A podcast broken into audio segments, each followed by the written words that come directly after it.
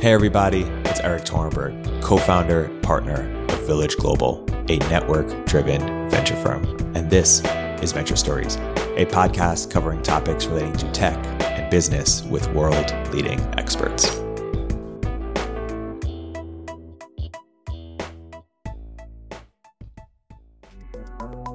Gina Gotthilf spent five years at Duolingo and helped the company grow from 3 million to 300 million users. She's the kind of VP of marketing that isn't afraid to get her hands dirty. Gina's an A B testing vet and shared her best frameworks and lessons for how to A B test successfully. She also shares her PR and influencer strategy tips, as well as her thoughts on how to hire your first marketing person. She's now co founder of Latitude, which helps early stage entrepreneurs in Latin America solve some of the biggest problems in emerging markets across the globe. Her passion for a job and life are evident throughout this episode. Hope you enjoy.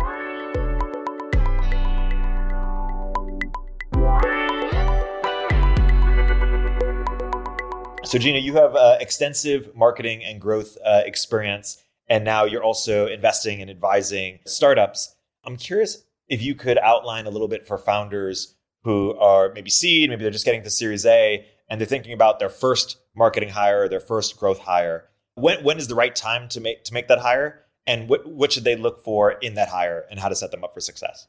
Yeah, uh, that, that's a great question, and there's not a very clear answer because, of course, it depends. But what I would say is so I think first of all, it depends on the nature of your product and who you have on your team. So if you're going, uh, you know, D2C, if it's a very like consumer heavy product, you probably want to be thinking about marketing and brand. Honestly, I think from day one, unless you have like a product that is in itself completely groundbreaking, like paper, like you've just invented paper.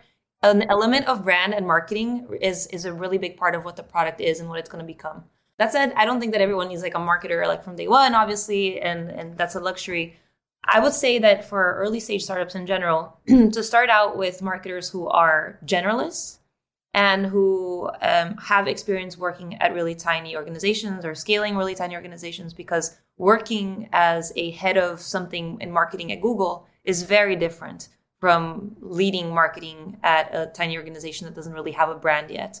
You know, when we hired at Duolingo for PR, for example, our first hire, we were really reticent about hiring from Google because we knew that PR people at Google mainly spent their time trying to prevent sources from writing wrong things about Google and not like chasing reporters to beg them to please write about Google. It's a very different job. And that applies to, to marketing as well. So I think I think that's that's step number one. Someone who's just really ready to get their hands dirty and um, and who's and who's ready to test a lot of different hypotheses in a really organized way. Um, and once they're able to find out which ones of these hypotheses um, work work out, or you know, basically which channels work best for that startup, then you can start thinking about more um, specialized hires and people who really understand that a lot more.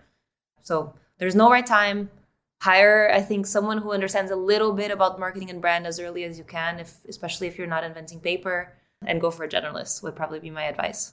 Why don't you unpack the story of of what that looked like at, at Duolingo in terms of uh, what were the early things you, you guys did and and how did that evolve over time?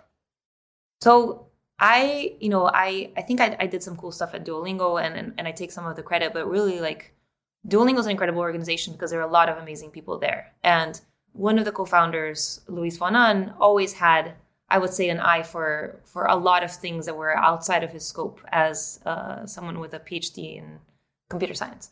So he he definitely thought about brand from the early days, and and that infused how we thought about things as well. In my case, so I was I was the second marketing hire actually, and here's a mistake that Duolingo that Duolingo made early on. They hired um, a great VP of marketing as their first marketing hire. I think they would just raise a Series A, um, and this and this professional was amazing in so many ways, but had not come from a, a, a startup background, and so their approach to to what like to prioritizing what needed to be done and to trying to delegate rather than just jump in and do actually ended up slowing down the organization which is my luck because this person hired me as their little like brazil lackey. It was like so i was a brazil consultant to try to figure out how to do how to help duolingo grow in brazil. And the company realized after a few months that they were only growing in brazil. So you know like it, it, it was my luck but it was also because i was i don't know 27 super eager to hustle and do whatever it took. Um, and and so that's kind of how I started my career at, at, Duolingo. And early on, I was trying to do the same that I had done previously with Tumblr, which was how do we get attention for this product? How do we get maximum number of people to discover it without using any marketing budget because I had no marketing budget, both at Tumblr and at Duolingo. And so then the question became like, okay, how do I hit mass media? How do I get Duolingo on mass media, meaning like big newspapers, big magazines, big websites, and not try to like build audiences, but just leverage existing ones?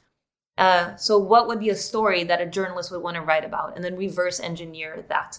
That's one thing. The second thing I think that um, that I focus on really early on, and again, I, I credit Luis with a lot of this, is um, thinking about the the brand and what it means in terms of the mission. So I think a lot of companies, and Eric, I think you know you, you you think about this a lot, and I really like how how you like the things you've said about thinking about the mission, and even when you talk about on deck a lot of companies think that the mission is kind of like this nice to have thing that motivates employees and like sounds really nice on marketing.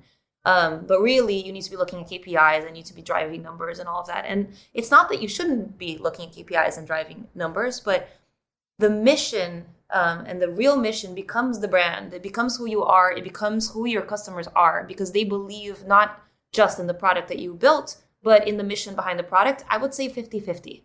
And so understanding how to talk about your company or your product or whatever it is that you built from from that perspective and being super consistent with your messaging can can have outsized results across channels be it pr or be it social media or your own content that you're producing.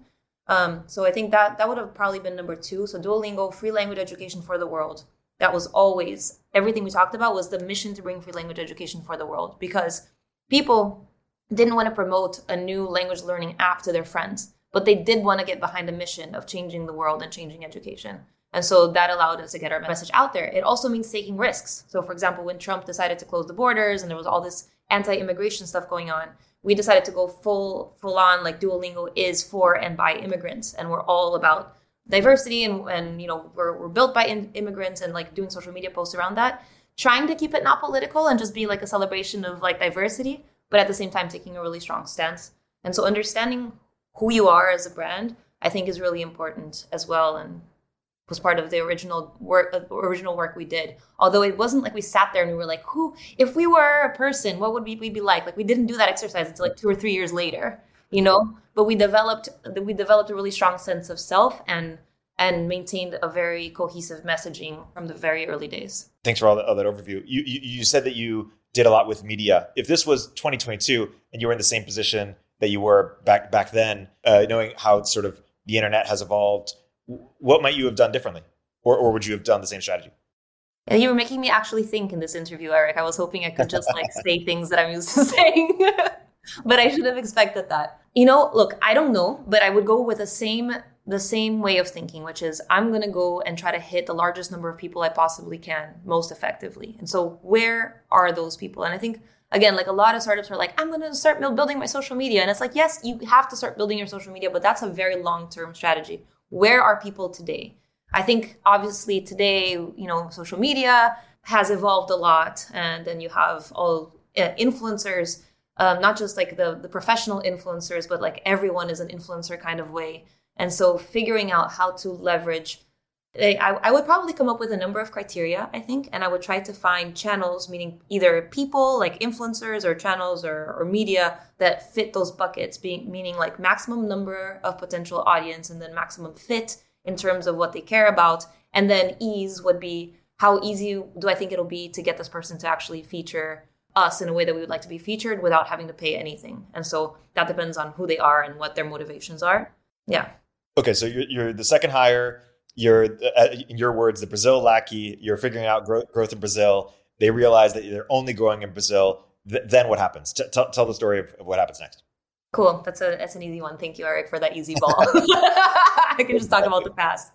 Um, yeah. So so so they hired me, and I was doing all this very sort of hands-on stuff, trying to get Duolingo featured in in any newspaper, magazine, etc. across the country worked out and then and then i did some meetups also so we started cultivating the community but that was honestly kind of not the priority we were doing that kind of as a nice to have i think you know you and i can talk about this for hours but community back then was really not important and the way that it is today so we started growing in Brazil, um, and and the strategy was working. So actually, we we doubled down on it. We were like, let's do more of this. It seems to be working, and so we kept, which basically meant finding people and places that under would understand why Luis von Ahn, the founder of Duolingo, was amazing. And it like it's not that it's hard to understand, but most people didn't know what Duolingo was. Most people didn't had never heard of him, and so figuring out who would really care. And so, for example, he's an academic. So if I go to the top university in a country and I find their most incredible computer science professor and I tell them about Luis and I say, hey, do you want Luis to like speak to your students or something like that? It's a no brainer. Now we have like someone inside the organi- organization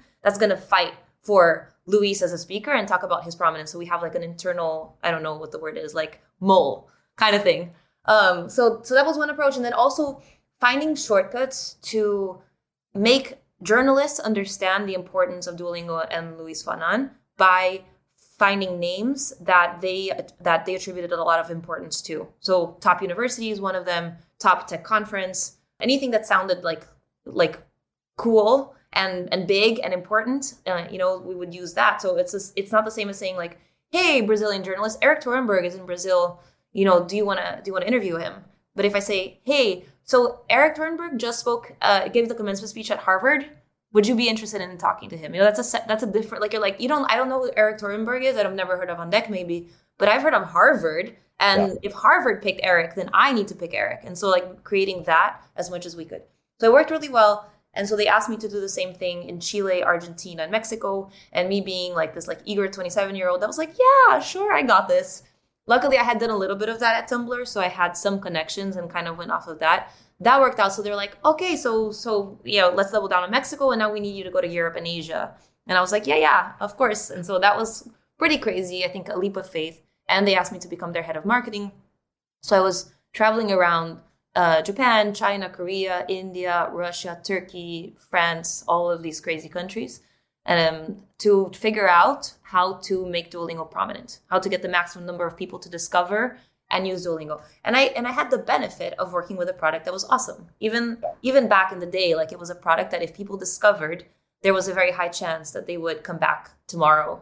And so that's the only reason why I could do my job in the first place so that we did that and then so then the whole reverse engineering pr thing was interesting because it led me to a bunch of other strategies. Like you know what you know the newspaper might want to write about the government. So how do we get duolingo involved with the government? You know like okay well if the government partners with duolingo and brings the platform into their public schools to teach english more effectively now this is a story. What else is a story? And so then I, i'm working with partnerships and like government relations and like all this other crazy stuff that I didn't really have a name for, but it was just always thinking about the end game, which was getting to the maximum audience size.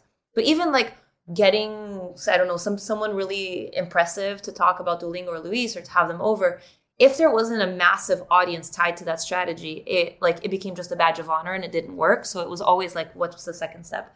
And then from the and then I continued to manage sort of brand, social media, then I took on newsletters and, and our email marketing. And then they asked me to become their head of growth. And that's a funny story because they, I remember when they came to me and said, Hey, you know, we were thinking, you know, actually like our, our investor, Laela Sturdy at Google Capital, I think, was like, you know, Luis, you're you're the person who keeps looking at the DAUs obsessively every day. You need someone in your company to do that for you. So it's not just you. So they like considered hiring someone, and then they decided, okay, Gina seems like thing, take things and run with them, and we're gonna we're just gonna try this. And I was like, yeah, yeah, that sounds amazing. And then I went back to my desk and Googled what is growth marketing. like, had no idea. It's also funny because I'm sitting here with, and I'm gonna do a little promotion. I'm sitting here with Andrew Chen's book, Yes. Because I discovered Andrew Chen back then and Andrew Chen's right. blog. And I'm like, okay, growth. And then they actually, like, you know, I think Laela introduced me to Andrew because I living in San Francisco, opening Duolingo's office there, which never happened. But then, like, ha- trying to hire like engineers and figuring out if we needed a, a San Francisco uh, presence. But really understanding what was what growth was. And then they were like, okay, Gina, here's an engineer. You're the growth team. And I had never worked with product before. I'd never worked with engineers, designers, product managers. And in marketing, I think it's it had at least until then in my career been very common for me to be on the outskirts of product. It's like we made this, go sell it, you know. And so and uh, honestly, we as I think a marketer, I always felt very devalued from that point of view. So I was like, I get to work with product. That's amazing. And then I was like, I am so scared. I have no idea how to talk to this human being who was like Sven. Um, I hope I hope he hears this one day, but he was like the ultimate German engineer of all time. So he literally didn't say anything that wasn't necessary, and like so our interactions. And you know how I am. I'm very energetic. So I'd be like, "Hey Sven, how's your weekend?" And no one would be like, "Good." And I'd be like, "What? So what did you do?" Nothing. So like that. That's kind of how we started our our relationship and started figuring out like, okay, well, what can we do? What can we do that requires just Sven? Because like Gina can't do anything. Gina, Gina can come up with ideas and help like manage and like negotiate and get the resources we need. But like I can't do anything. You can code. We have no designer. All right, so what are we gonna do? And so we started out with very simple things like adding a little badge to the app, you know, like the little red dot that makes people want to open it obsessively, like to get rid of the red dot, or like testing copy for notifications because I could write copy. And that started working out. So they're like, okay, well, here's a designer. What can you do? Because we'd be like, okay, we have all these other ideas, but we can't do them because because we don't have a designer. Okay, so here's the designer. So we started coming up with more ideas, things that we could that we could change in the app, um, and then the website, and then of course the email flow and all of that. Um, and then from then on, the, the team grew. Um, and so I continued to be in charge of, of PR, brand, uh, social media communications, and then also the growth team. Um, and then got to hire people to you know more and more and more so so that I could scale what I was I was working on. But until about year four of Duolingo, PR was just like me and a huge Google spreadsheet of names across the world of like people I constantly pinged and tried to like coordinate during launches and got really mad at when things didn't work out. That's a great overview. So many questions from, from there. One is how did you evolve from a IC to a manager? You know, I, I was an IC for a very long time, I would say. I my first hire was an intern. He's now I think he's still at Duolingo and he's doing incredibly well as a senior product manager. Uh, Zan Gilani. He was my first hire, and it was like just like fresh out of college. I don't know. He studied like political sciences or English or one of those useless majors. Like I studied philosophy. You know, useful, useless major. Yes, yes, yes. Um, so it was just like me and him, and like I, I think that's when I really kind of started learning how to how to figure that out. Um, my team grew very slowly because we decided to grow Duolingo extremely carefully because adding people to a team can add all kinds of friction and people have arguments and they don't want to give up their Legos and so on and so forth. So Duolingo actually grew a lot more slowly than you would expect. I really became, I would say, more of a manager as I started overseeing PR. So we hired two people to, to take care of PR and then grow out the the growth team. Um, and and then not only did I become a manager, but I became a cross functional manager, which to me was completely new and so managing people who were way smarter than me and who knew so much more than me about anything that we had to do.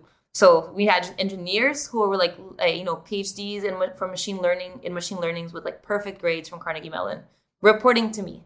We had like these incredible designers, data scientists, and so that was that took a lot of um, you know part of my friendship, but like balls in a way, and and a lot of getting accustomed to because I was so intimidated originally, and I was so scared that they would think I didn't know enough to manage them, and that I was there just because like I happened to be there because I was you know out, outgoing and stuff. So I, I quickly learned that my value wasn't to have the answers, but like in philosophy, to ask the right questions and to help people get along with each other. That sounds so basic, but yeah. it's when when you're an individual contributor and you're really going after the ball and you're just like, I'm gonna go do that. I'm supposed to do that. It's really hard to look around and understand what others are doing and how to play most efficiently with others around you. And so my job became a lot of one on ones to really uncover what everyone thought, because a lot of people don't want to share in a group setting, for example, like in a meeting.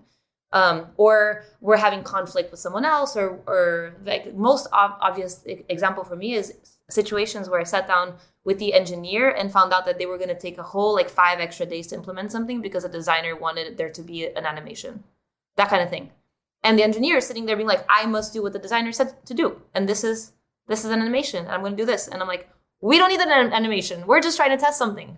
Like take away all the frills and then going back to the designer and then being like, no, no, no, no, but I really want the animation. It's like, yeah, yeah, yeah, but it's going to take five days. You know, and like making everyone understand sort of what the limitations are and helping that communication happen before before it's too late and then in communicating across teams um, and I think uh, becoming an advocate for for the people who work with me because I think it's so important to hire people who you think are incredible, and then you can say get out of their way, but it's like it's more than that. It's get out of their way and and create opportunities for them to be there at their best. And you can because you can see further and you have access to senior management and like the vision and whatnot. So you get you you're instrumental in doing that. And if you don't, then you're stifling your own team and and and moving a lot more slowly. What, what did the marketing team look like at scale, and how did you think about how big to make it versus how small to make it versus when to hire a specialist, or how did you think about just team structure? I, you know, Eric, I think the team probably grew a lot more after I left. Um, we were always going for minimal, minimal, minimal at all times uh, when I, when I was there. And in terms of hiring, we went about it like as we didn't think like we think it would be cool to have a person doing this, this, this. We would wait until it was like unbearable because we were already doing it or we were trying so hard to do it and failing because we couldn't to then hire hire someone for that position. And at, at duolingo how it worked in many cases was the engineering organization was con- consistently hiring engineers. The design organization was consistently hiring designers. And so then they would get allocated to different teams. Um, and so then you'd be like i like i really need a resource. And they'd be like okay well how about we give you half? I have i had to do a lot of halving which i hated as a manager but you know you get whatever you can take which is like okay this this designer is going to do half growth half like something else and then we're like man you know like begging for their time but you know then i think i think the more you're able to do with little and the more results you're able to prove and then the more you can you can show listen i could be growing this much or i could be going this far if only you i you got me this then it becomes a very easy negotiation with yep. the executive team so yeah, we always erred on the side of, of, of super lean.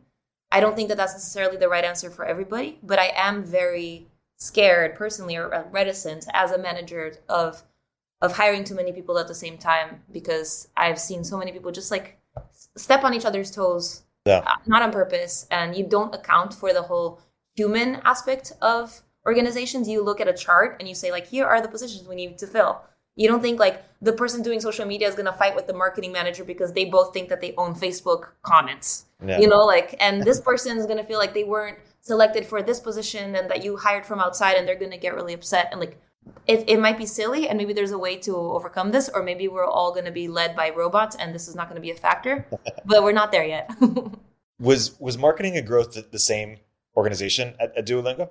Yes, it was. So it was a, it was like a cross functional thing which of a little bit of a mishmash because we had like the PR social media people there, and then we had like the gro- product growth people there, and we did. So what I started doing was like one hour meetings, half hour we would talk about this, and half hour like whoever didn't want to be there anymore could leave, and we would talk about this because I did think that it was important to keep cohesion, and our designer was the same resource across. So like when I was prioritizing growth tactics, I had to throw in PR and social media initiatives into the same mix because we had the same people you know, and I, I didn't, I could have just said like, hey, like we need two separate teams, but I liked the discipline of having to think about like, why are we going to go doing, you know, run the social media campaign or why are we going to go do this, whatever PR thing? How many users do we think we can get? And that's bottom line. That was our metric. And so if the, you know, PR team thinks that like they can get this many users because they can get the New York Times to write a piece about this and they estimate that there's going to be a 3% conversion from that piece and that of those people, X percent are going to become DAUs, and their number is significantly larger than the growth team that thinks that they're going to like, you know, implement whatever and it's going to bring this many users. Or if they can argue to me that what they're doing takes way less resources and time, like in terms of time from from our team. For example, uh, badges is something that I, you know, often get asked about with Duolingo. That took a long time, and so in terms of ROI, the I was super high. And so when you have all of those different initiatives on the same plane, you're forced to think about ROI for each and every one of them. Um, so I personally liked that, and then I had the benefit of having you know engineers, designers, um, data analysts, etc., who they came from other organizations working in the cross-functional team. But then I was the the organizational manager also for everyone who was doing any brand marketing, copy, whatever related stuff. Were you also in charge of determining which metrics to optimize for, or, or was that more the CEO and then? Honestly, the CEO I would say. I think, you know, um, I, there was never a moment where I was like, this is the wrong metric. We must choose another metric. DAUs was the right metric for Duolingo, and I would argue probably still is for a number of reasons. I was not the one who identified that. Luis identified that, and we were looking at the use from day one, and it, it came from a little bit of an obsessive um, impulse to consistently check metrics every single day and and to see how things were going on a daily basis, which I think was super beneficial to Duolingo, but also just from the fact that like for, so messing with daily with daily metrics is a lot like like fudging daily metrics is a lot harder than weekly monthly or like longer term stuff because you can't it's a lot harder to be like well this week this this week that or like let's you know like I, there was a holiday or, or whatever like every single day you're looking and you become really great at tracking uh, trends in that manner it also is super beneficial and that's my main my favorite thing about DAUs that it allows for much more quick testing and much more quick iteration because you get results within 24 hours. And then, of course, you need to let it run for like a week or two, depending on statistical significance and buckets and all of that. But it allows you to, to have at least one sample of results within 24 hours and then another 24 hours. If you're doing weekly or monthly, you need to week, wait a week or a month for your first set of results. And that really, um, really gets in the way of, of moving quickly.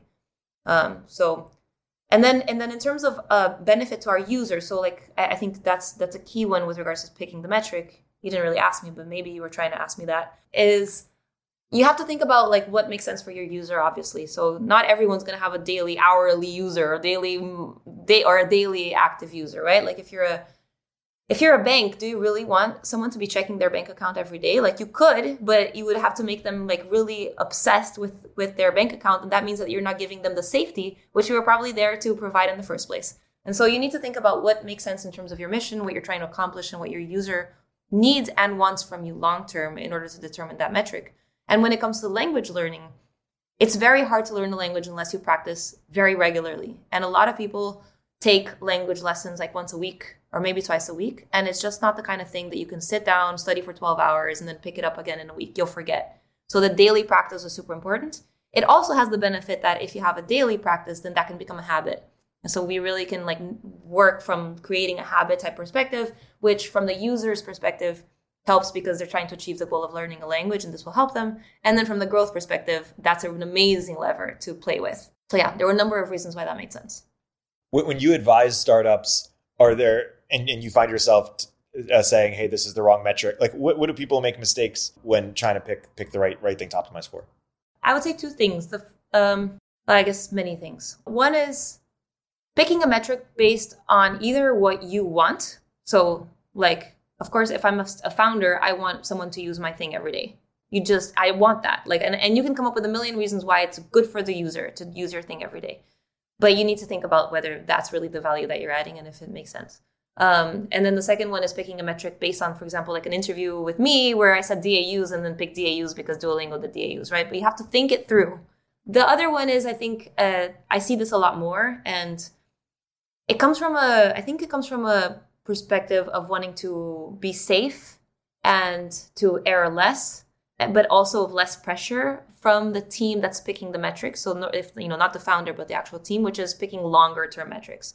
Like, well, we can't really expect our users to be back every day, so we're going to pick whatever a monthly active user, right? And then like, yeah, okay, monthly active is good, but then you have to wait a whole month to see how you're doing, and that's for a startup. A month is a lifetime, so yeah. that's super tough. So if you can, if you can pick daily, go for daily. Like if it makes sense for your, like I would say that, or, or otherwise weekly.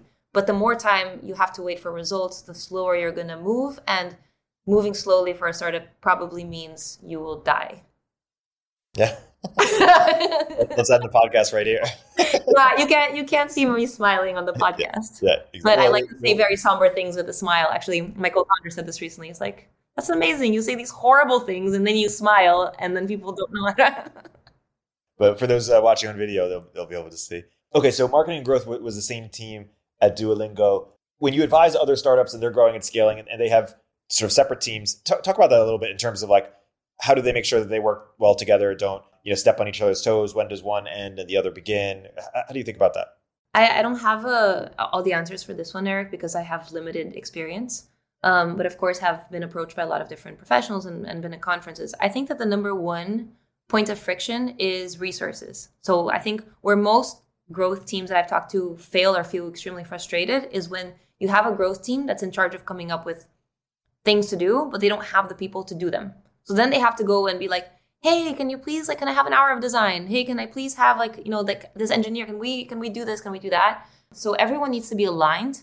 And that comes ideally, in theory, in a perfect world, from OKRs, meaning like that OKRs across teams are aligned, and then of course at the at the company level they're aligned too, so that everyone's working towards the same thing. Because if it is one team's goal to achieve one metric and the other team is trying to do something else, it's going to be really hard to to convince anyone to take time out of the time they could be spending towards their own goals to go help someone else with their goals, unless there's like a uh, you know, a return. And of course, yes, humans are wonderful and we could just like share and be nice and like, but again, it, it's just in the day to day, that's just not what happens because everyone's trying to do their best and they're trying to reach goals. And that's what they were hired to do, frankly. So you can't even get mad at them for it.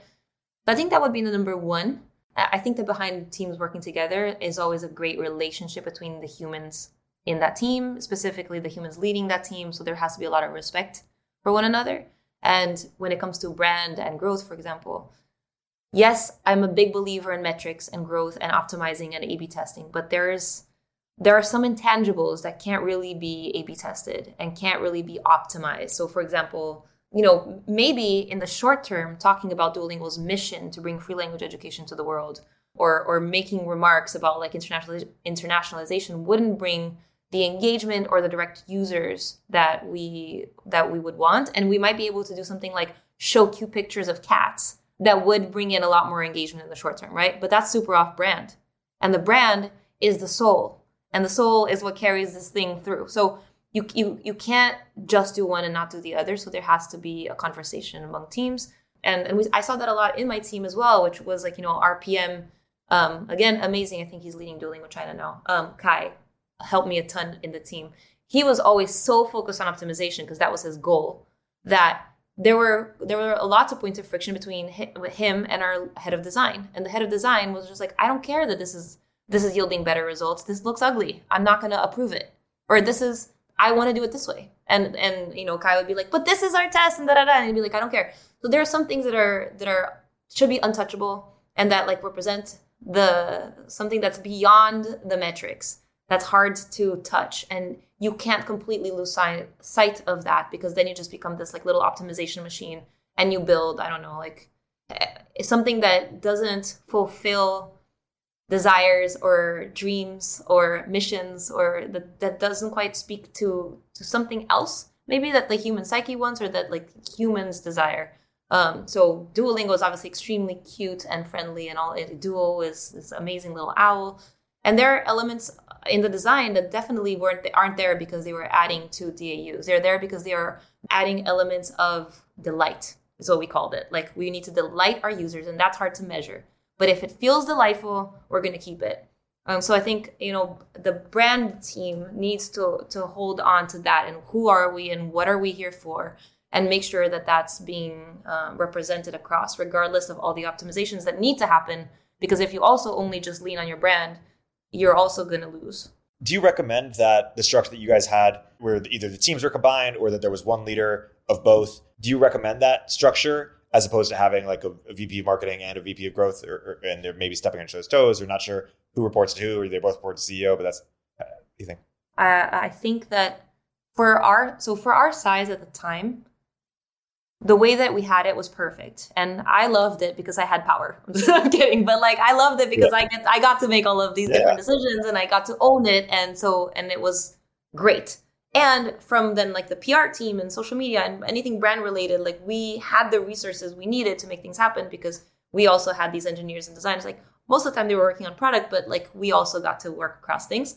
So it worked perfectly well. But we were i think we were under 100 employees at the time and and shortly after so along with my decision to leave duolingo was a realization at the time on my end honestly um, among many other things that i i didn't think i was i was ready to lead or get uh, duolingo from let's say 300 million to the next 300 million or like a billion users. I i didn't i didn't think that i had the chops to do that. And i had been able to go from 0.2 to 1 and that was my sweet spot I think that if I had stayed at Duolingo, um, so for that next phase, then it makes sense to start like like I said earlier, start you, you start becoming more you, having more specialists lead things as you grow because you can afford to and because it makes sense.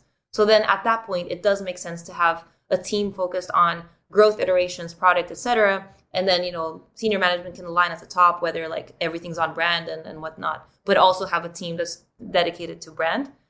That said, you know I I didn't focus. At, so the brand stuff that we did at Duolingo when I was there was very tied to sort of like who we were and how we talked about ourselves and how Duolingo presented itself to the world, but not on like spending hundreds of thousands or millions of dollars on ad campaigns to give that brand to the world or to present that brand to the world. And I don't know how much I believe in that because I haven't had the experience of working with that myself. So I know that that's a very limited, like, I don't see God, therefore I'm an atheist, like, way to see the world. And of course, we can look at data, but that's just, I can only talk about what I know. What do you think about the um, the concept of a CMO? I, I, meet some people that are like, "Oh, I don't even believe in having a CMO." What do you think about sort of that construct, and but then also what to hire for? It, it, like when, if you believe in it, when to hire one, and, and what you know how to think about that. I think it's funny to say like I don't believe in having a CMO. I mean, okay, well then I don't believe in having a CFO. Like, like, um, yeah, I think I think that like um, having someone who's amazing at what they do and who can lead an organization of people doing that at your organization makes sense. So, and we've identified a couple core ones over the time of I don't know capitalism, CEO, CFO, CMO, etc. So I wouldn't question it so much. But yes, like um, it depends on the size of your org and and what you're and also what you're you're you're building. If you're building like a B two B organization and your main engine for growth is coming out of marketing campaigns, you, that becomes a hugely important role in the organization. If you're building Instagram and the growth is coming from the fact that you have these incredible viral loops built in and you, you've tapped into something amazing, like from a product perspective, maybe marketing is secondary and then grows over time as that brand, you know, grows as well. So, but I think that the chief marketing officer um, can oversee all of these different things. Now, it also depends, again, because a lot of tech organizations actually have um, someone like like a PM or an engineer step into the growth role, which can also make a lot of sense. Like I I I'm very happy that it worked out for me, and as a marketer, I was able to take this on, and I think that there were a lot of benefits to Duolingo by doing it from that perspective. But I had to learn a lot of math very quickly. Like I had to understand statistical significance and why it wasn't okay to do 30 A/B tests of our our Christmas email or whatever, or New Year's resolution email. Like I had to sit like I had to sit down with like our head of our, our um, director of engineering, Natalie Glance, who's one of my biggest like uh, idols, I would say still. Um, who's just like, let me explain why, because I was like, oh my god, I can A/B test everything. I'm gonna do a hundred different versions, you know.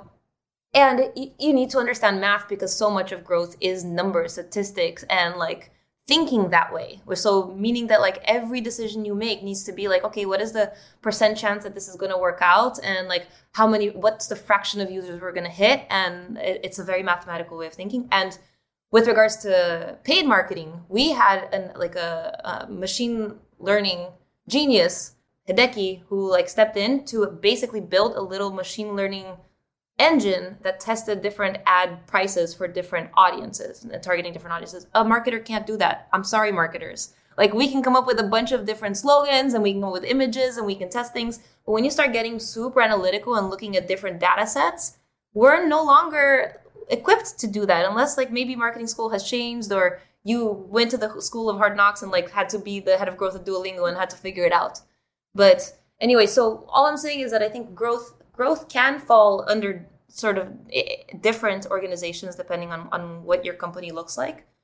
But I, I personally, from my, my experience, believe that it is very helpful to have the growth organization and then other um, marketing brand initiatives under one person who can see what's happening and make sure that one isn't going rogue without the other and that everything's working in alignment. Yeah, what do you, what do you think about this question? What would you, what would your answer be? About the CMO? Yeah. Oh, beats me. That's why I'm asking. okay. You, you, mentioned A/B tests, and I, I, want to segue to that. You have this really great first round um, review, deep dive on it. But maybe, maybe just a high level. What, what are the common mistakes or misconceptions you you you see founders making on A/B tests? Slash, how, how do you set up an org that that does them right? there's a lot of mistakes that can be done with A/B tests. Um, I, I would say the number one is A/B testing too soon, because when you're really tiny, you just don't have enough users or numbers of page views or whatever to reach statistical significance. And like I said, I myself had to learn what statistical significance was from scratch, and now I can use it in podcasts and sound really smart. But so that means you too, listener, can go Google it right now and you can figure it out. But basically, what it means is that like something isn't up to chance. And it's so tempting to be like, okay, I'm going to do a blue button and a green button, and then I'm going to roll it out to 100 people. And then, oh, look, 60 people clicked on green and 40 people clicked on blue. We are going to roll out green, and that's the winner, right? It's so nice, and it's such a nice story, and it makes you feel so accomplished, and then you can keep going. But what that does is you're spinning in little circles because you're not actually accomplishing anything. Unless you know for sure that the result that you got is going to be replicable um, over and over. That means basically that is statistically significant. That at a statistical like um, uh, size, uh, so like a huge size, this would continue to happen. Then you're just guessing, and then you might as well just guess. You don't have to do all the work of going through like the whole like A/B testing thing. So it's kind of like a, a, dumber example is if I ask you guys, Jackson and Eric, what's your favorite color? And you both say blue, and I say all men like blue, right? Because all men here like blue. It's like yeah, but you're two. Um, so that doesn't really accomplish much. So I think that's that's problem number one. And it's tough because I think when you're when you're in startup land, you want you're so you so want to be A/B testing because it can give you all the answers, and you've read so much about A/B testing and growth, but you can't do it um, early on. And if you do do it, it has to be really strategic, and it's probably not going to be as quick as you wanted it to be. So where A/B testing works when you're really tiny is like if you do, for example, a hundred people, and we give you know blue button to nine and, and, to, and green button and 99 click on blue, then versus one, then maybe that's enough. Maybe maybe then you have a real like an actual thing. And there's there are calculators for that so that you don't have to like just make guess, but calculators to see basically what's the certainty like percentage certainty that you can get at in that experiment. So that's number one. And so for for really early stage founders, I would say if you're gonna use A/B testing, use it from like um a thought framework. Like if you're if you're trying to understand like first of all are you optimizing for the right thing? Is this the biggest lever that you can be pulling? And then what is potentially the biggest result that you can get that can really move the needle and help you go in a direction that makes a lot of sense? Um, one. And then similarly uh, running a lot of a b tests at the same time because again you have a very limited number of users. Even if you are already bigger like duolingo at the time that i started a b testing with them if you're running a lot of a b tests at the same time then the number of users that you like that that are going to see each A/B test and react to them are just it's going to be smaller and smaller. And if they aren't smaller and smaller, it means that they're overlapping. So then you're making A/B tests dirty, so to speak. Like remember in science class when you had like the control and then you had the variable. Like you can't mess with the control. And if like if if there's overlap between A/B tests, then nothing's a control anymore, um, and everything's tainted, so you don't get real results. I think um, going really deep into A B testing and like getting stuck on one thing and losing sight of everything else that you had on your plate can also be a mistake. So, for example, you make a list of 10 things you could do and then you, you work on one of them, it yields results. You have a question, then you have a, a, a question you need to ask yourself okay, this yielded results. Should I run another test and try to get better results? Or should I now go to item two on my list of things to do? And you need to look at those two options as equals. You can't think like, oh, like, you know, I'm already on a roll. I'm just going to keep going with this. You can factor that into the ease component, which is like, okay, it's going to be easier to do a version two of something I already did because we already have designs and maybe it's easier or whatever. But in terms of how many users can this really get versus like compared to the ease of building it, you need to look at both options uh, at the same time and not get stuck in a little hole of like micro optimizations. I think I think relatedly, the the biggest mistake is to not take the math seriously enough. And so, not hire someone who knows what they're doing when they set up your A B test and are actually, you know, can verify for you, dear marketer like me, that the data you you are looking at is clean and real and reliable. Because that's really hard to achieve. Even at duolingo we had a bunch of instances where we are like oh the data isn't reliable and then you have to start again. And that's because i think we had some of the best computer scientists in the world. So you need to take that seriously and not just rely on like, oh, well, there's this tool out there and we can do it. Because if you're not plugged in the right way, then you're you're costing your organization a lot of time, and that's the most expensive thing at a startup. Thanks for that overview. Uh, speaking of plug, I want to end the, the interview by you uh, you plugging Latitude and, and, the great work that, that you guys are doing um, you doing there, and, and and maybe you could also talk about how you're applying some of the things that we talked about today to to Latitude. How are you thinking about marketing? How are you thinking about brand building, uh, et cetera? Well, um, I did on deck. I was ODF for.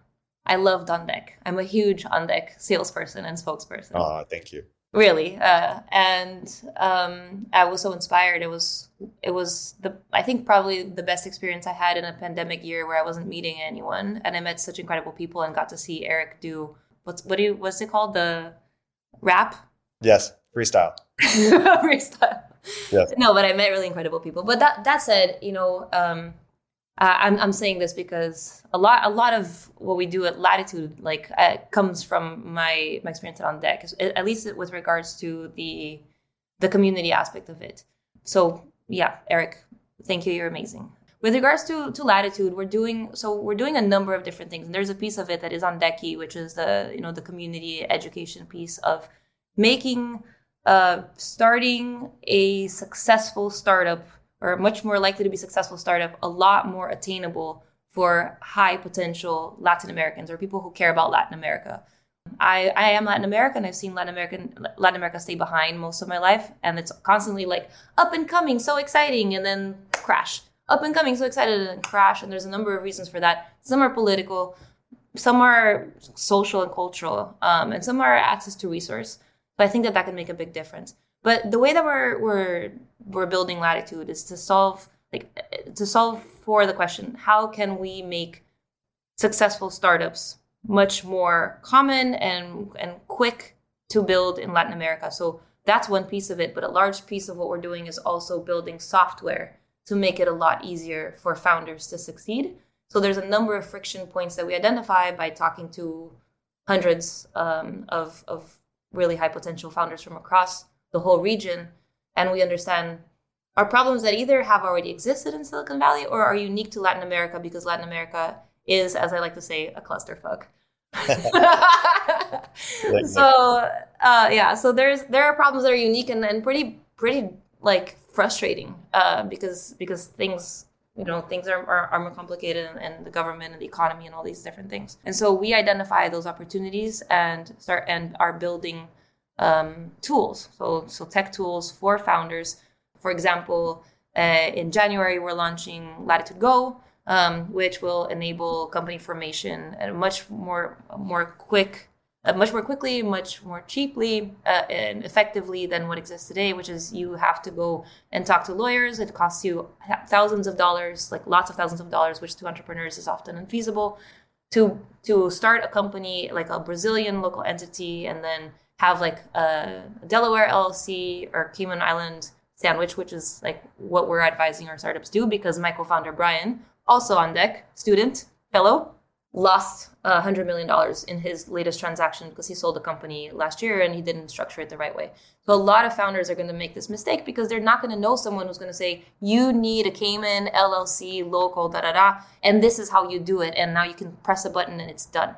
Um, so we are finding all of these other friction points that basically make it so that startup founders in Latin America get really screwed because they can't see far enough in advance or because things are super difficult to handle um, and taking them away so that they can focus on building their startups. And and for me and, and for my co-founders and I think the team, this is meaningful because tech, well, entrepreneurs are uh, some of the bravest people out there who have the most desire and of and willingness to solve big problems in the world. I don't believe that Latin American governments will solve big problems in the region, but I believe entrepreneurs can if we if we can take away dumb barriers from their way. Um, and so hopefully by doing this we can help create hundreds of thousands of jobs and, and solve a lot of, of large scale problems um, and and plug in Latin America a little bit more into the whole like tech ecosystem in the world and make it much more of a pull because we have incredible talent, incredible problems, a lot of resources. But there are much more, I think, uh, I would say even poor, maybe not poor is the right word, but like there are, there are countries out there that um, are doing much better and being known as tech hubs in the world, where Latin America is the largest, like the region that occupies the largest latitude in the world and has everything that it takes. And so I think we can we can make it happen. The time is right. So yeah, we're so we're building uh, this community. Uh, we're bringing bringing in the best educators, which are the best operators and founders, not only in Latin America but in Silicon Valley and around the world. Because it used to be the case that if you're in Brazil, you learn from the best of the best in Brazil, and that's a ceiling. And so we're removing ceilings while also building these products and then also helping founders raise money. We have a small rolling fund of our own, and we might do more um, on that front to help more people become involved with VC or tech investing, angel investing, and to um, help bring more diversity into that mix too, because um, you know diversity is a problem in that front all over, but in Latin America it's even worse because we're just behind, and that means that if you're a woman or if you are of color or if you're just not rich, um, you have you don't have access to any of this. And if we want to build great solutions for the vast majority of the population, we need those people on cap tables too. No, that's a great note to, to wrap on. The, the timing is is certainly right. Lots of exciting companies being formed. Uh, lots of uh, employees from those companies can go on and now start companies. But uh, more importantly, the team is right. Uh, you and you and Brian and team are really uh, exceptional people, and really excited to uh, to see the work and that you that you that you guys are doing and we and, made it on deck, obviously. Oh, thank you for for all, all of your all of your support, Gina. Thanks so much for for coming on the uh, on the podcast and dropping a lot of insightful insightful wisdom. If you are building a company in in, in LATAM or LATAM adjacent, highly recommend checking out Latitude. Also have a number of other programs uh, that they have and that they'll be launching. So definitely uh, check that out as well. Gina, thanks so much for coming on the podcast. Thank you for having me, Eric. It's a pleasure.